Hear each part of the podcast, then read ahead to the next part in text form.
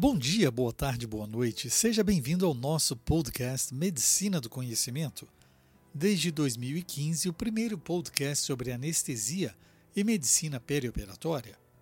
Aqui você pode compartilhar ciência e informação a qualquer momento e em todo lugar. Obrigado você, colega ouvinte, acadêmico de medicina ou apenas amante de podcast, por nos reunirmos aqui nesse mundo sem fronteiras e em mais um episódio. Eu sou Pablo Guzmán, o anestesiador. Juntos falamos sobre tendências, dicas e a prática da medicina, além de assuntos sobre qualidade de vida. E como compartilhar é multiplicar, convido você a convidar alguém que possa ser impactado por esse assunto, ou mesmo que mereça receber o conteúdo. Vamos juntos conversar sobre mais um assunto sem fronteiras no mundo do conhecimento. Somos tecnicamente peritos, entendemos profundamente de fisiologia, farmacologia, possuímos habilidades manuais que nos diferenciam de muitas especialidades e temos o foco técnico na segurança dos nossos pacientes. Mas quem cuida de nós? O núcleo do Eu foi lançado em 18 de abril de 2020 como parte de um projeto denominado Gestão do Eu, promovido pela Sociedade Brasileira de Anestesiologia. A finalidade do núcleo é desenvolver o propósito nos médicos em especialização e nós, médicos anestesiologistas, de encontrarmos motivação para trabalhar o seu autocuidado, pois dessa forma, cuidando de nós, teremos a oportunidade de cuidar melhor dos outros. Do e-book Autocuidado: O quanto você se compromete, lançado durante o Congresso Brasileiro de Anestesiologia e editado pelos colegas anestesiologistas Marcos Antônio Costa de Albuquerque, Cláudia Rodrigues Perota Cavalieri e Rogério Alves Ribeiro, toma a liberdade de trazer para você, ouvinte do Medicina do Conhecimento, o capítulo que fala sobre o anestesiologista e o tempo. Esse texto foi escrito pela doutora Pamela Braga Moraes, mas você pode ler integralmente pelo link no descritivo deste podcast. Espero que o faça refletir e também espero seu comentário. Vamos lá. Horas de tédio e minutos de terror. O primeiro a chegar e o último a ir embora. Se você nunca disse ou escutou essas frases, provavelmente você não é um anestesiologista. E elas se tornaram tão repetitivas no nosso meio porque ambas demonstram uma grande verdade. O tempo é o nosso principal parceiro no trabalho, seja como um aliado ou como um inimigo. Essa relação é tão estreita quanto inconsciente, uma vez que a todo momento estamos moldando ou sendo moldados pela passagem do tempo, mas sem nos darmos conta disso. Refletir sobre como lidamos com o tempo na profissão e na vida pode nos ajudar a fazermos escolhas mais conscientes e mais adequadas aos nossos valores, a fim de vivermos uma vida com mais qualidade e plenitude.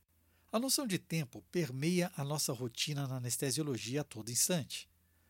Um dos primeiros aprendizados essenciais da residência é o início de ação e a meia-vida das drogas mais comumente utilizadas no bloco cirúrgico.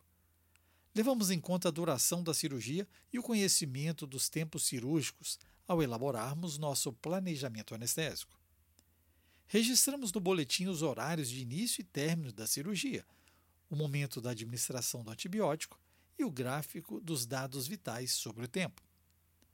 Frequentemente esperamos por um breve ou mesmo longo período pelo cirurgião pela vaga de CTI, pelo paciente e até por algum material imprescindível para o procedimento. Calculamos o tempo de sala dos casos para organizarmos uma escala cirúrgica ou nosso plantão. Em uma emergência, corremos contra o tempo e lembramos da importância dos segundos. Em uma cirurgia eletiva longa, agimos com o tempo, mantendo a vigilância ativa sobre o nosso paciente enquanto assistimos ao passar das horas no relógio. Considerando apenas a graduação e a residência médica, o tempo mínimo para a nossa formação é de 9 anos, o que representa mais de 10% da expectativa de vida do brasileiro, segundo dados do IBGE. Além de muitas horas no trabalho, investimos também o nosso tempo de vida em educação continuada, pesquisa e ensino e podemos perceber a importância de cada minuto de aprimoramento quando manejamos bem um caso complexo, aliviamos a dor de um paciente, somos recebidos por nossos pares e assistimos com orgulho à evolução dos residentes, dia após dia, trabalhando em nossos serviços.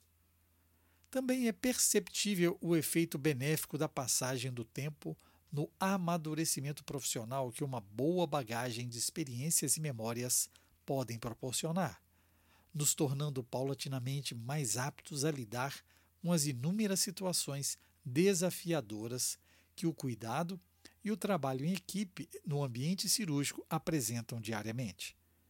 Em contrapartida, as horas de vida excessivamente dedicadas à nossa especialidade, associadas ao alto nível de estresse ocupacional e às susceptibilidades individuais, podem acarretar diversas doenças físicas e mentais aos anestesiologistas, com graves consequências para si mesmos e para o seu entorno. Embora tenhamos uma relação tão próxima com o tempo no trabalho, não necessariamente somos experts no manejo do tempo da nossa vida, fora do hospital. O dia tem 24 horas para todos, e encontrar um equilíbrio entre as horas de trabalho, de aprimoramento profissional, de autocuidado, como sono, atividade física, alimentação, psicoterapia, hobbies, de cumprimento com as responsabilidades de vida adulta e de convívio com a família e amigos, pode ser para muitos uma mera pretensão utópica. Aqueles que tentam chegar nesse equilíbrio podem se sentir pressionados, ansiosos ou frustrados se não conseguirem reduzir as altas expectativas de desempenho e perfeição criadas por si mesmos e alimentadas por uma sociedade materialista e altamente competitiva. Como disse Voltaire, o ótimo é inimigo do bom. E quando falamos em administração do tempo, esta frase se torna uma verdade ainda maior. Ao invés de nos pressionarmos a agir de determinado modo, quando já nos sentimos no nosso limite, é importante sermos flexíveis, tendo em mente que a vida está em constante mudança e que por isso mesmo o equilíbrio é dinâmico.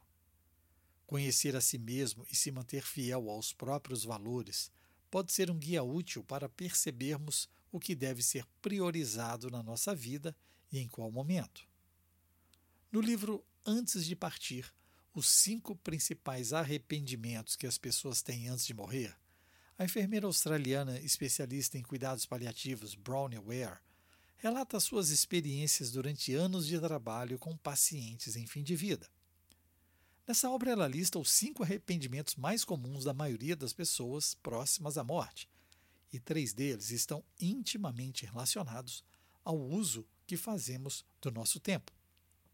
São eles: desejaria ter tido a coragem de viver uma vida verdadeira para mim mesma, não a vida que os outros esperavam de mim.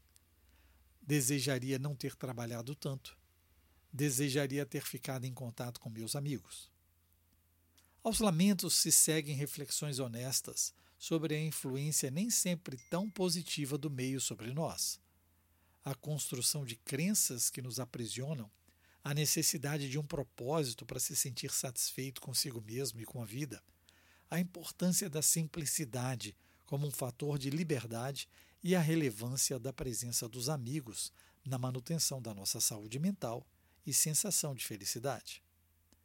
A leitura atenta desse livro, colega anestesista, somada às reflexões que ele estimula, seguramente não será tempo perdido. Na minha família, as pessoas ou morreram de câncer antes dos 60 anos, como ocorreu com a minha mãe e suas três irmãs, ou morreram muito idosas, com um quadro de demência avançada. Em ambas as possibilidades, o tempo de vida com presença, memória e afeto foi abreviado por causas naturais. Provavelmente por isso, desde a minha infância, quando começaram as perdas familiares, me pego refletindo sobre como podemos viver o tempo que ainda temos. Ser anestesiologista pós-graduado em cuidados paliativos e médica aeroespacial me faz participar da história de vida de muitas pessoas em momentos breves, mas críticos, o que certamente refinou meu olhar sobre o tempo e o cuidado comigo mesma e com o outro. Porém, ao engravidar e virar mãe de primeira viagem de gêmeos durante a pandemia, a minha noção de administração do tempo, tanto cronológico quanto emocional, foi expandida percebi que é possível vivermos várias vidas dentro de uma única existência. É só nos permitirmos viver as transformações necessárias no nosso próprio tempo, priorizando o essencial, a fim de sermos mais coerentes com a nossa própria verdade. E assim nos tornamos seres cada vez mais plenos no mundo. Como disse Renato Russo na música Tempo Perdido, Todos os dias, quando acordo, não tenho mais o tempo que passou, mas tenho muito tempo. Temos todo o tempo do mundo. Tenho certeza que o assunto deixou você interessado a discutir um pouco mais. Para isso, eu gostaria de te convidar para estarmos juntos na maior plataforma digital médica brasileira, a SD Conecta. É, Medicina do Conhecimento tem uma comunidade por lá. Imagine você ter a segurança dos seus dados, conversar de forma amigável com especialistas de todo o Brasil em um layout agradável, porque parece até mesmo uma rede social que você já acessa. Lá você compartilha seus casos, seus desafios e tem uma segunda opinião com colegas de mais alto gabarito. Afinal, esse é o princípio do medicina do conhecimento. Compartilhar é multiplicar. Eu vou deixar no texto desse podcast o link de acesso à plataforma, assim como também o link de acesso para você baixar o e-book da Sociedade Brasileira de Anestesiologia. Você pode digitar o link bit.ly medconecta e ser um early adopter, um médico antenado com as novidades e construindo hoje o nosso futuro.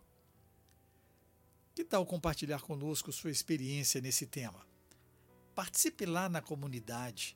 Ative a notificação para ser informado quando um novo podcast for publicado e a qualquer momento, em todo lugar, escute a rádio web no www.medicinadoconhecimento.com.br. Lá você tem música e informação a todo momento e em todo lugar. Quanto aos podcasts, você pode escolher a sua plataforma: Spotify, Deezer, Apple, Google Podcast, SoundCloud, YouTube e mais uma dezena de agregadores. Você escolhe o player da sua preferência.